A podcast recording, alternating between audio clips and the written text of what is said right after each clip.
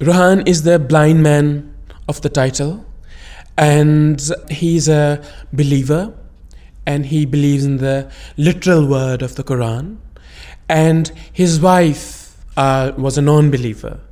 And now that she is no longer alive, she is dead, and she died an atheist, he is worried about her. That after her death, she is being punished in purgatory, as it were. And these, and these are his anxieties.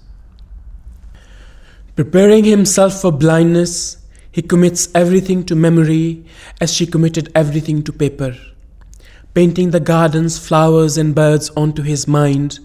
And for several years after she was gone, the garden looked as though something important had befallen it.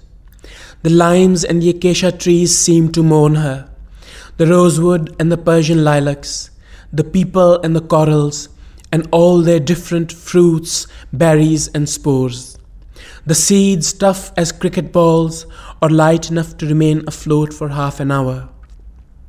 Inside the earth, the roots mourned her even without having seen her, and the white teak whose bark came off in plates the size of footprints, the lemon tree that produced 25 baskets of fruit each year. He was sure that all of them, as well as the lightning fast lizards of the garden, were mourning her with him, and the stiffly rustling dragonflies, and the blue winged carpenter bees, and the black chain of the ants, and the tough carapaced beetles, and the various snails.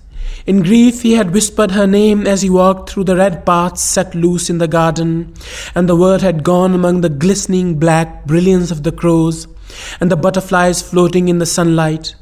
The Himalayan pierrot, the Chitrali satyr, the blue tigers, and the common leopard, and the swallowtails, and the peacocks. She had loved them in the world in which they existed, saying, God is just a name for our wonder. There was no soul, only consciousness no divine plan, only nature, and we were simply among the innumerable results of its randomness. Saying, I will miss this because this is all there is.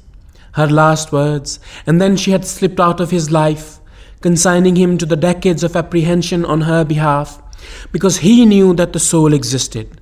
And not only that, it was accountable to Allah and His providential rage. Unlike her, he knew that the dead were not beyond harm.